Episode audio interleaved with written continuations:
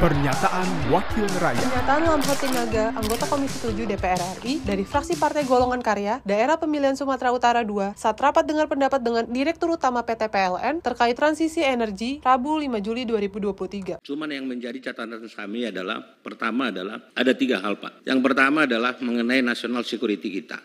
Ya, jangan sampai nanti dengan smart meter ini karena memang mau tidak mau Bapak kan harus juga menggunakan dengan eh, apa teknologi apa, yang kaitannya terhadap data-data yang ada.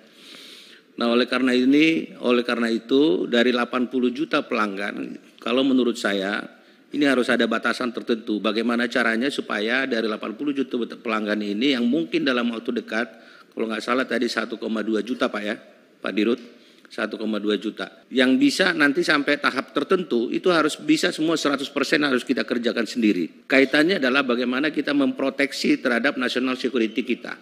Ya, jangan sampai nanti dengan mereka bisa masuk katakanlah dengan melalui apa akses akses pintu masuk mereka adalah melalui pintu teknologi ini mereka masuk sehingga sangat rentan dengan national security kita. Sehingga saya ingin mengatakan Pak Dirut harus ada proteksi khusus yang mungkin nanti bisa Bapak gambarkan kepada kami bagaimana proteksi khusus yang bisa Bapak lakukan dalam konteks uh, national security kita terhadap 80 juta pelanggan ini jangan sampai nanti rentan untuk digunakan sebagai data yang bisa disalahgunakan dan lain sebagainya. Pernyataan Lamhot Sinaga, anggota Komisi 7 DPR RI dari fraksi Partai Golongan Karya, Daerah Pemilihan Sumatera Utara II, Produksi TV dan Radio Parlemen, Biro Pemberitaan Parlemen, Setjen DPR RI.